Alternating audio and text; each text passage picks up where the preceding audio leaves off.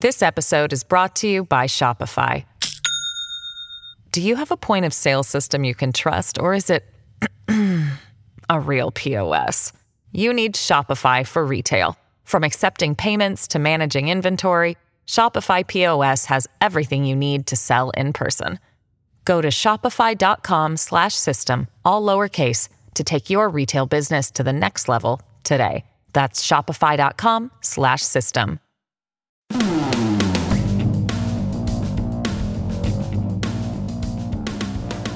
I don't think I'll ever forget January 25th, 2020. I was getting ready to head out for a Robbie Burns night supper when suddenly I got an email telling me that Health Minister for Ontario, Christine Elliott, followed by what seemed like 15 doctors' names, would hold a news conference at Queen's Park at 5 p.m. on a Saturday. At that point, I knew we'd had COVID arrive in Canada. Hello, my name is Brian Lilley. I'm guest host for the Full Comment podcast this week, and we're going to look back at, at how things were dealt with in very specific ways when it comes to COVID 19, the pandemic, reactions, overreactions. But before we get to our guest, I do want to remind you that you can subscribe to this podcast wherever you listen to podcasts Google Podcast, Apple, um, Amazon, Spotify. Make sure that you hit the subscribe button if you want to keep hearing great content. Make sure you leave a like, you leave a comment, share it with your Aunt May and Whitby. Spread the word, spread the love. Don't spread the COVID. My next guest is someone who was at the forefront of many of the debates that were front and center during COVID.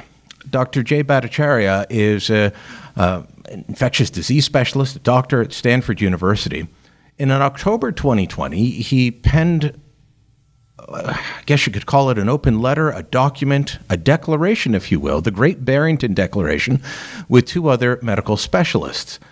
And it called for what many thought was a balanced approach to dealing with the pandemic, but was quickly derided as letting people die. Dr. Bhattacharya, thanks for the time. Thank you, Ryan. Nice to be here. You've had quite uh, quite a ride since the uh, the Great Barrington Declaration was published. Uh, let's talk about what it was and what it wasn't, because I, I think that you have been uh, unfairly described by those who love you and support you, uh, but they are of the COVID's not real variety. And you've been attacked by people who think that you just wanted people to die. So, were you surprised by those polar reactions as you after you released it, or, or, or is it about what you expected? Well, I was a little surprised by the reaction of public health officials. You know, people like who should know better, people like Tony Fauci and uh, Francis Collins, the head of the National Institute of Health. Uh, the, the, the, the idea of the Great Barrington Declaration was not to let the virus rip or to kill anybody. In fact, the central idea of the Great Barrington Declaration was focused protection of vulnerable people. Um, we knew certainly by October, long before October actually, 2020, that it was older people and certain people with chronic conditions that were at highest risk of dying if they should get infected. Uh, 40% of the deaths had, been, had already occurred in nursing home settings, and we were clearly inadequately protecting. Um, so the Great Barrington Declaration called for better protection of vulnerable older people. Uh, the idea that the lockdowns would protect those people, that was at the heart of the problem with our pandemic response. That lockdowns and controlling disease spread in the community, something that we've become clear, it's impossible to do uh, without causing tremendous harm to uh, children, to uh, poor people, to the working class. Uh, that it was that that I, the idea was that if we did that, we would by osmosis protect old people. I knew that wasn't correct. And that was the reason for the declaration. I, so, what I was really surprised by, Brian, was that uh, public health didn't engage with us in, tr- in creative thinking about how better to protect vulnerable older people. Instead, it uh, treated us like foreign invaders or something, uh, you know, needing to repel, repel us. Uh, Francis Collins, the head of the National Institute of Health, wrote to Tony Fauci calling me uh, a, a, professor at Stanford, uh, Gupta, who was a professor at Oxford, and uh, Martin Kulldorff, professor at, at, Harvard, she called the three of us, uh, the, the author, the primary authors of, of, the Declaration, fringe epidemiologists. And then basically unleashed a propaganda campaign against us. I, I was stunned by that. The fact that the public at large sometimes gets gets things wrong. I mean, that's not that's just normal. Our job as public health professionals is to try to tell people what the truth is, and public health professionals that at the top of these scientific bureaucracies fail to do that. I'm guessing your life now is much different, professionally and otherwise, than it was prior to the pandemic. Were you seen as a fringe epidemiologist before COVID 19? Were you someone who was really active in, in, in political circles? Uh, you, you know, because you've been described as many things over the last several years. How would you describe yourself prior to signing this declaration? Or pr- let's just go back before COVID arrived. Um, how would you have described yourself, your professional life, your work, your politics? Yeah, so I'm a professor of medicine with tenure at Stanford University. I've been a full time researcher for 20 years. I've been at Stanford for 36 years. I teach a, a class in uh, health economics, for which I've written a best selling economic, health economics textbook. Um, I teach a class in statistical methods that uh, people around the university and especially the medical school have taken um, over over two decades, and I've trained many professors, uh, people who are now professors at top universities around the world. Um, I mean, I don't think anyone would have called me a fringe figure. They may not have agreed with everything I wrote, but that's just normal in science. Um, I have 160 papers published in peer-reviewed journals. Uh, you know, tens of 10,000, 15,000. I forget, 15,000 public uh, citations, something on that order. Um, I mean, I, I I, I, I mean, I, am not the most successful academic in the world, but I was a fairly successful academic. I'd never written an op-ed before the the pandemic. I had never, in fact, I never signed up for a political party. Still to this day, I've never signed up because I view myself in public health. We have to reach people of all political stripes, regardless of what our political opinions are. I've tried my best to keep my own politics out of my uh, about out of my research, out of my out of my even even during COVID, out of my uh, my uh, advice. I mean, if you go to Sweden, I'm more allied with the Swedish left. If you go to the to uh, you know Florida, you'll see I'm allied with a Republican governor.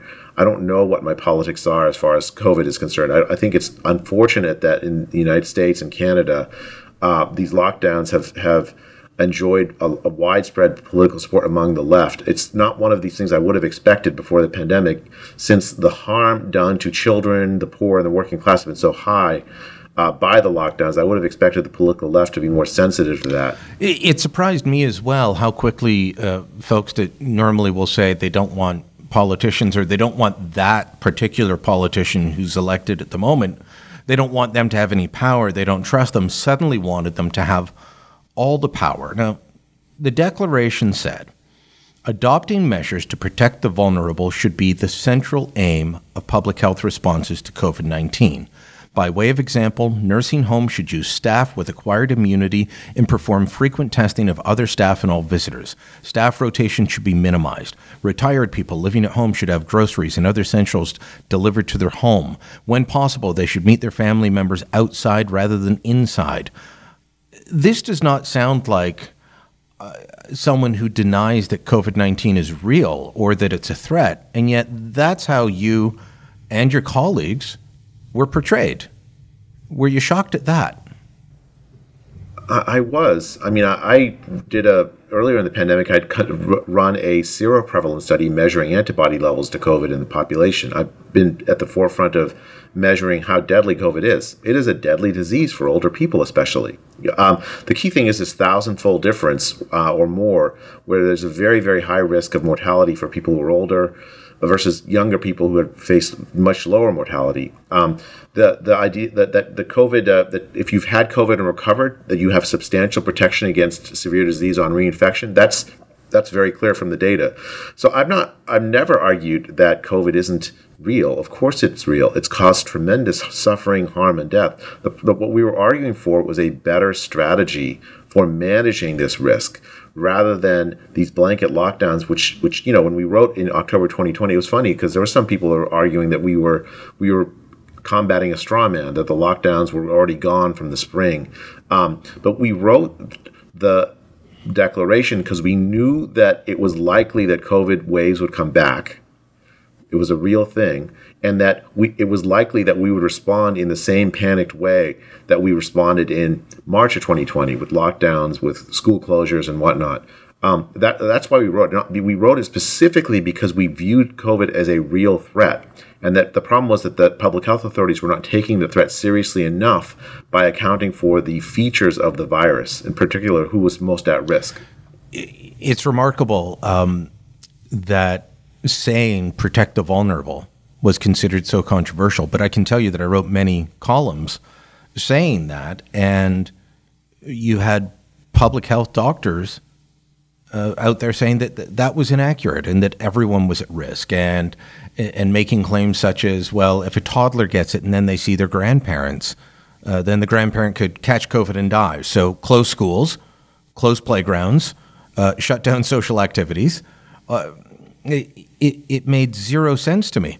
And, and yet the data shows, you know, that in Canada anyway, the most prevalent groups to contract COVID 19, 20 to 39, 40 to 59. Those were the two groups that got COVID the most. Hospitalizations, it was people 60 and up. Deaths, 80 and up.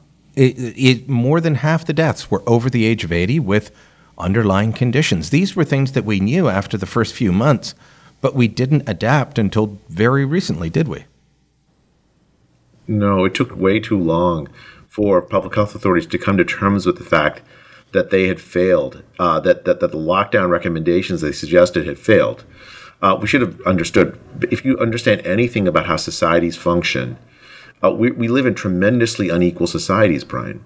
And uh, the idea that everyone can say, stay home and stay safe, well, that's not true. Only maybe 20, 30% of even rich societies have a population that could uh, afford to stay home with without going out and risking getting getting sick. The rest of the population needed to be out and about, and not because of of some frivolous thing. It's, it's just out and about in order to to you know pay the bills, to feed their families, to work.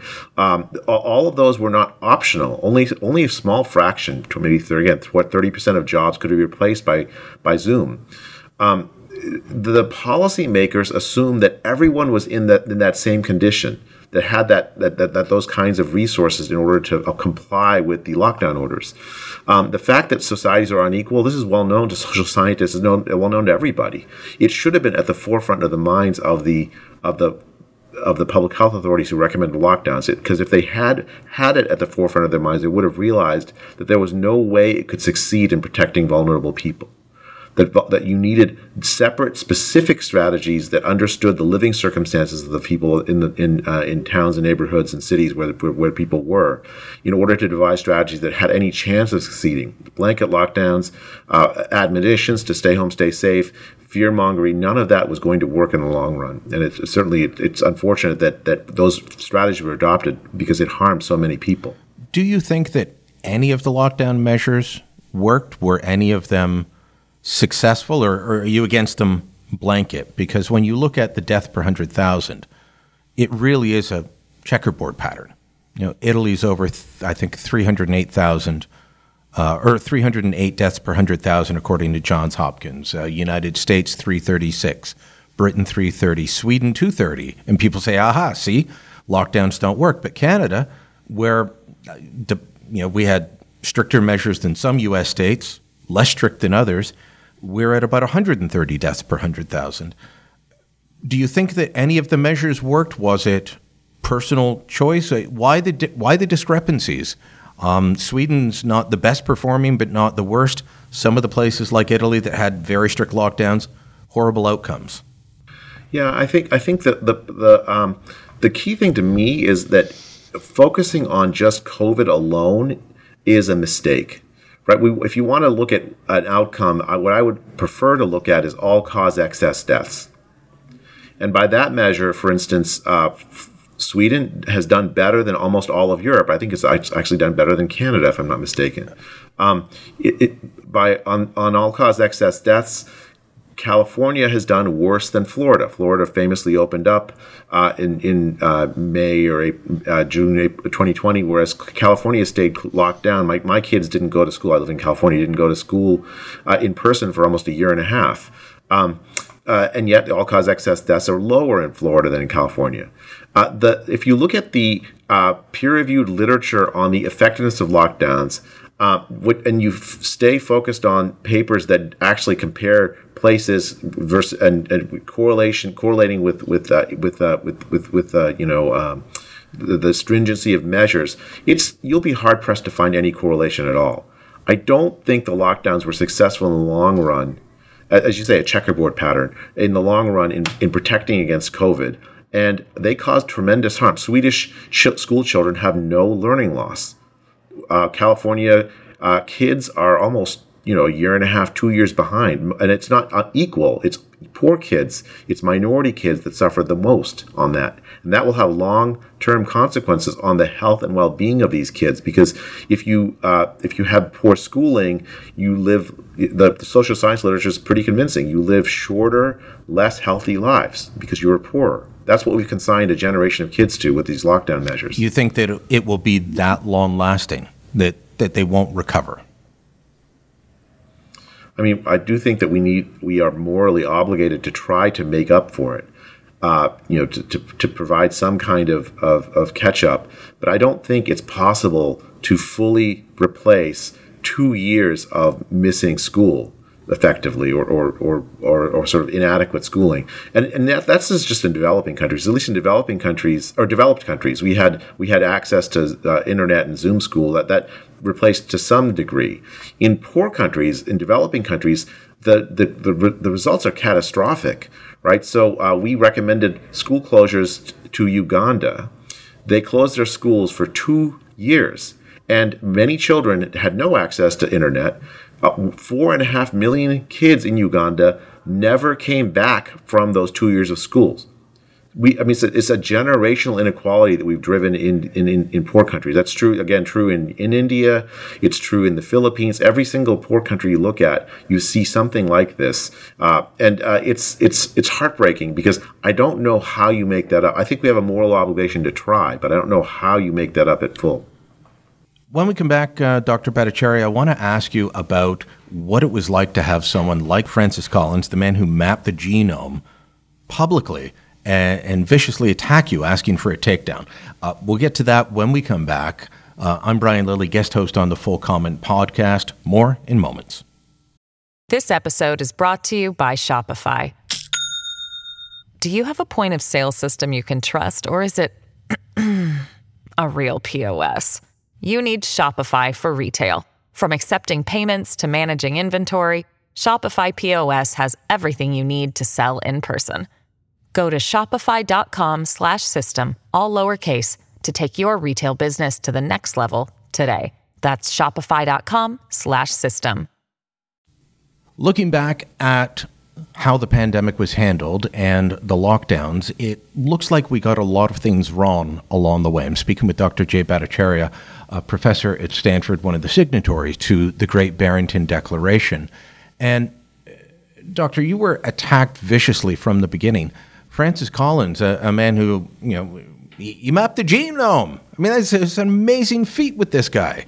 And he's emailing Anthony Fauci saying, we've got to take these guys down uh, I'm guessing you probably had some professional respect, may have looked up to Dr. Collins.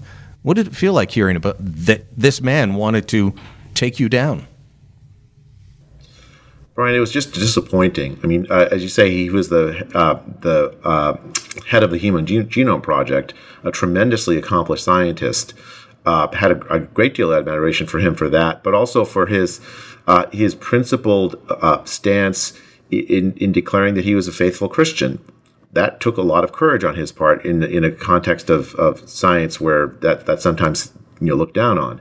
Um, and I, I, I too am a Christian, so I, it was to me to see in print this this essentially like a, a a evidence that he was abusing his power as the head of the NIH to to call for a devastating takedown of ideas that he disagreed with from scientists you know, uh, that that that uh, that were putting out their ideas in good faith. That was a tr- that was tr- a tremendous disappointment. What he, what he should have done was call for a debate or discussion. He should have engaged with us to understand what we were actually saying.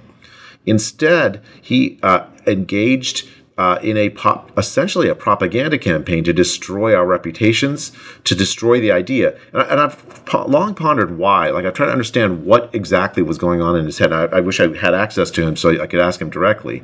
But I think that he was so convinced that he was right that he believed that anyone that disagreed with him was posing a danger to society. He wanted to create an illusion of consensus in favor of his opinion even when it was clear that that consensus did not actually exist, that there were prominent scientists from around the world, including the tens of thousands who signed the Great Barrington Declaration, doctors also, um, who disagreed with him.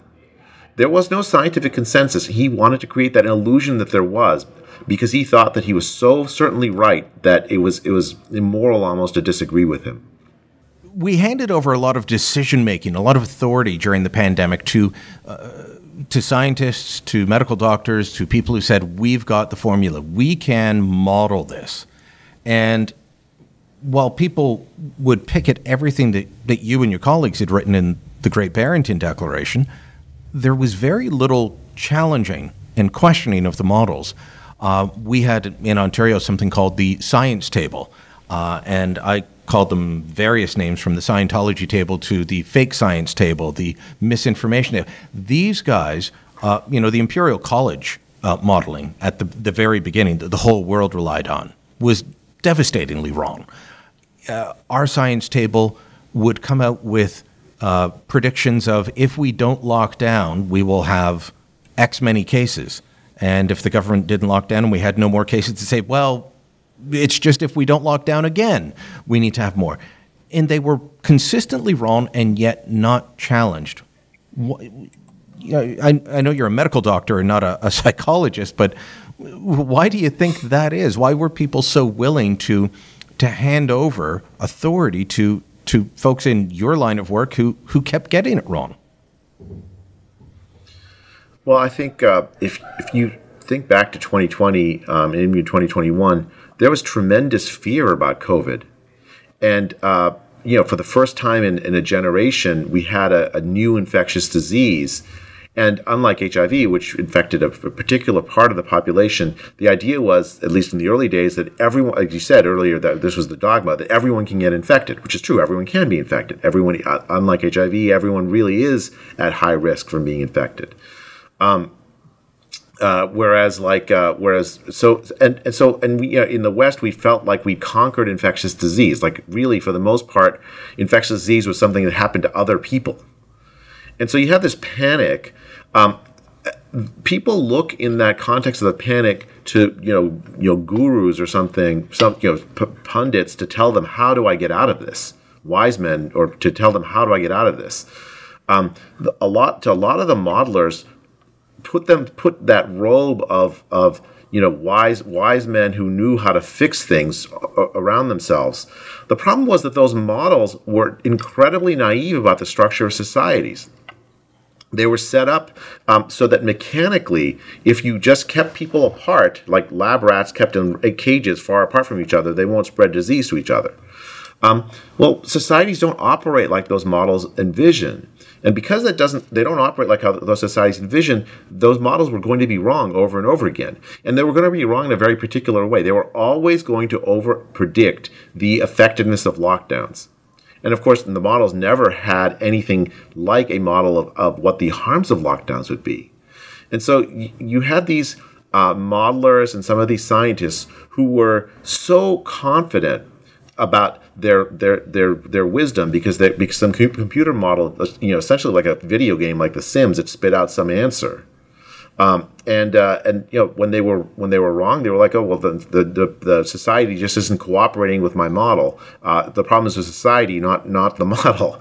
Um, it was it was a uh, it was an act of hubris on the part of scientists, and unfortunately, I think that a lot of public of the public has lost trust in scientists as a consequence of the overreach of these modelers. It's funny you said earlier that to you and uh, your colleagues had issued the the declaration when you did. Um, I think it was October fourth, uh, 2020, because you knew lockdowns would come back. Well, they came back quicker for us, perhaps, than you, uh, because in Toronto, restaurants were shut down. I think five days after you issued the declaration. It was the Friday of our Thanksgiving weekend with no notice. They were shut down. And when I asked officials, they said, I said, what data do you have to back it up? They had no data. And it, it was just being told, we've got to keep people away. Um, that has a, a, a detrimental effect on health as well, doesn't it, though? That keeping people isolated, I think we're seeing it with the mental health issues, with addiction issues, with social uh, distortion, like, such as the, the, the, violent crime that we're seeing carried out by young people, um, you know, across our country. Anyway, I think these can be related back to a, a, total disruption of society for more than two years. Would I be incorrect in in putting that forward? No, I completely agree with you, Brian. Um, we're not meant to be alone. Um, you know, in, in July of 2020, the CDC did a survey in the United States, a representative survey that found that one in four young adults had seriously considered suicide in that previous uh, in, in that previous month. Um, the rise in in uh, uh, drug drug abuse. All of these, I think, are consequences of the isolation. We essentially the, the, the, the central dogma of the lockdown is that our fellow humans are biohazards. That we are dangerous to each other, when in fact we need to be in company with each other in order to, to really to live our full lives. Um, and it's not surprising that this dogma, this anti-human dogma, has had such a negative, corrosive effect on the health psychological health, physical health, and well being of so many people. Do you have any feelings about the fact that there were people um, who were on the anti lockdown side, but well beyond just saying we shouldn't lock down, COVID's a hoax? This is driven by this is the pandemic. This is governments trying to control us. A lot of them latched onto your declaration, obviously because they didn't read it because they were denying COVID and, and trying to use your declaration. Does that give you any pause for concern? Does that bother you at all? I mean, I, have to say, like it's, uh, I'm I'm used to writing scientific papers where I don't have any control over, and I, frankly, I'm very bad at predicting who uses the results of my scientific analyses. Um, I, I think a lot of the people that were on that side, Brian, I think they had lost trust with the institutions of public health and the institutions of government. Um, and I think that it's it's it's part of a longer term phenomenon. I mean, I think you have uh, you've seen these rise of these populist movements around the world as as a result of essentially uh, people that don't have a voice, and they don't they're not always the, the you know they're not articulate in how they how they express their concerns, but they are expressing some honest concerns that I think are worth worth addressing. Uh, I, will just stay narrowly focused on public health. Public health during the early days of the pandemic, and frankly throughout the pandemic, has dismissed uh, concerns by people who who had legitimate concerns. Like I'll give you some examples. Like you you you know you, you can you can have uh, uh, an elderly parent die in a nursing home. You can't. the nursing home says, well, no, you can't. You can't hold a. You can't come and say goodbye.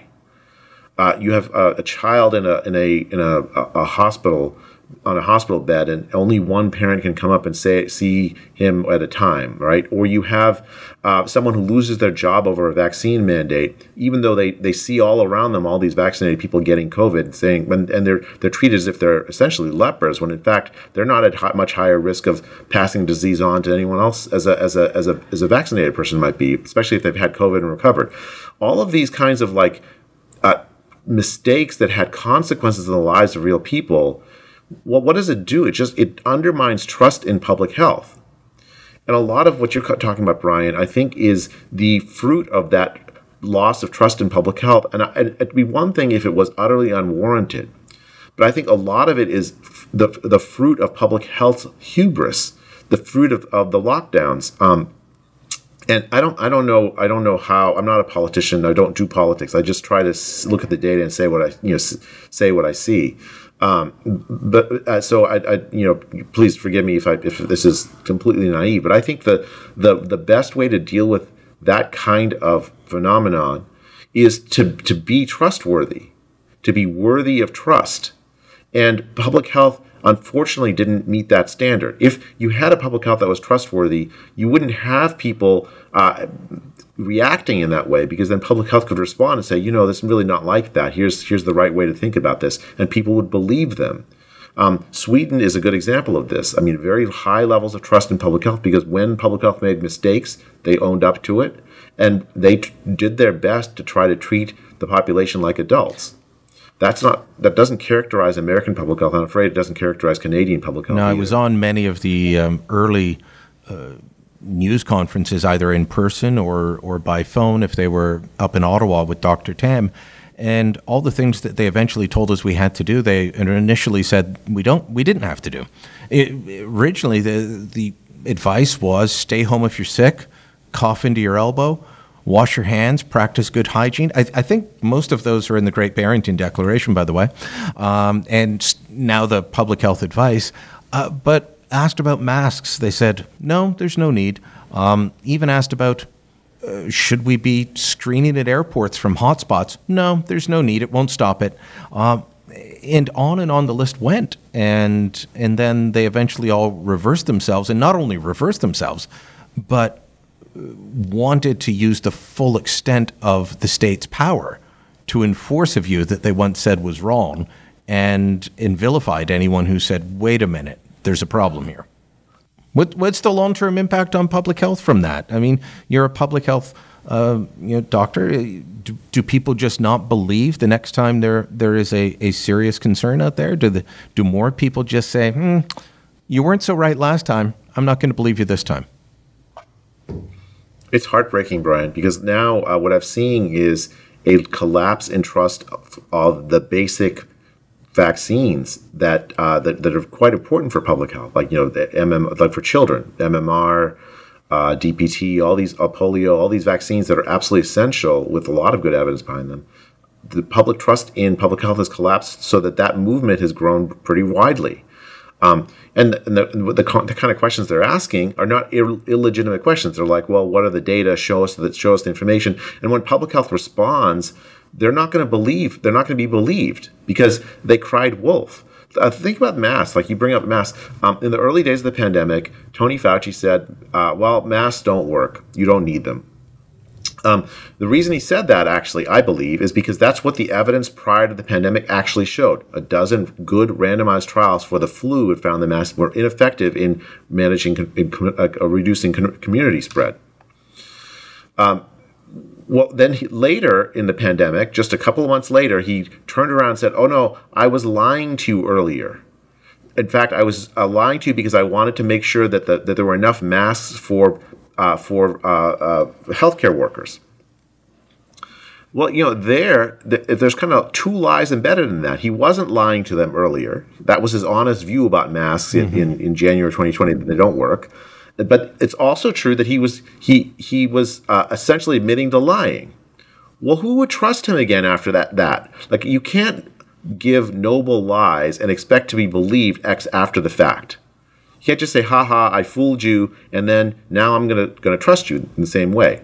Um, that has characterized public health throughout the pandemic. That, that they they try to manipulate the public by by by altering facts to the thing the way that they want them to be, as opposed to just honestly saying, like, what if what if Tony Fauci had gone up in front of the public in January 2020 and said, you know, uh, I don't I don't think masks work very well.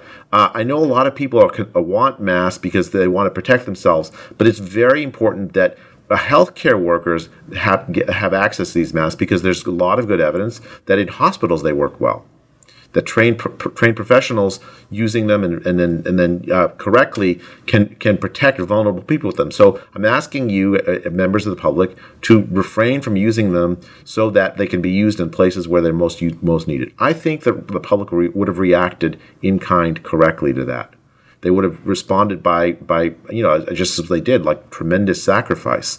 Um, instead they he admitted to lying to the public manipulating the public. And it's not just him it's public health at mm-hmm. large that did this over and over and over again.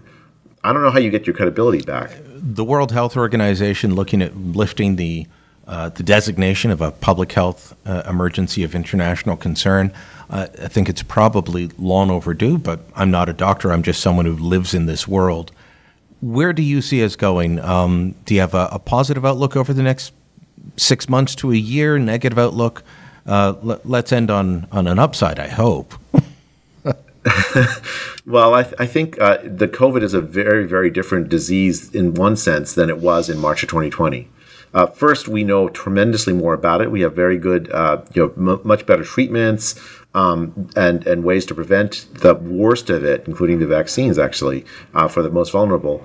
Um, a very large fraction of the population has had COVID and recovered, and therefore has uh, strong protection, immunity even against uh, reinfection until there's a new variant, and also against severe disease on reinfection. So the threat of COVID is so much less now than it was in March of 2020. The uncertainty about COVID is so much less. It is absolutely time to lift this state of emergency. It's absolutely time to, to lift this idea that, that we need to reorganize our lives around COVID. Um, that's the good news. Uh, the bad news to me is that I believe that lockdowns are now a staple of public health responses to future pandemics. I believe the idea of of uh, noble lies and manipulation of public behavior is now a staple of public health uh, responses to pandemics. Unless that is changed, unless, and I believe that's going to take new leadership at the head of public health uh, that acknowledges the harms of these unethical approaches, uh, uh, unless and until people view lockdown as a dirty word in public health and outside uh, we are going to face the danger of this sort of thing happening over and over and again in our lifetimes. And I don't see how that's consistent with liberal democracy. The last three years have seen the rise essentially of an authoritarian power of public health.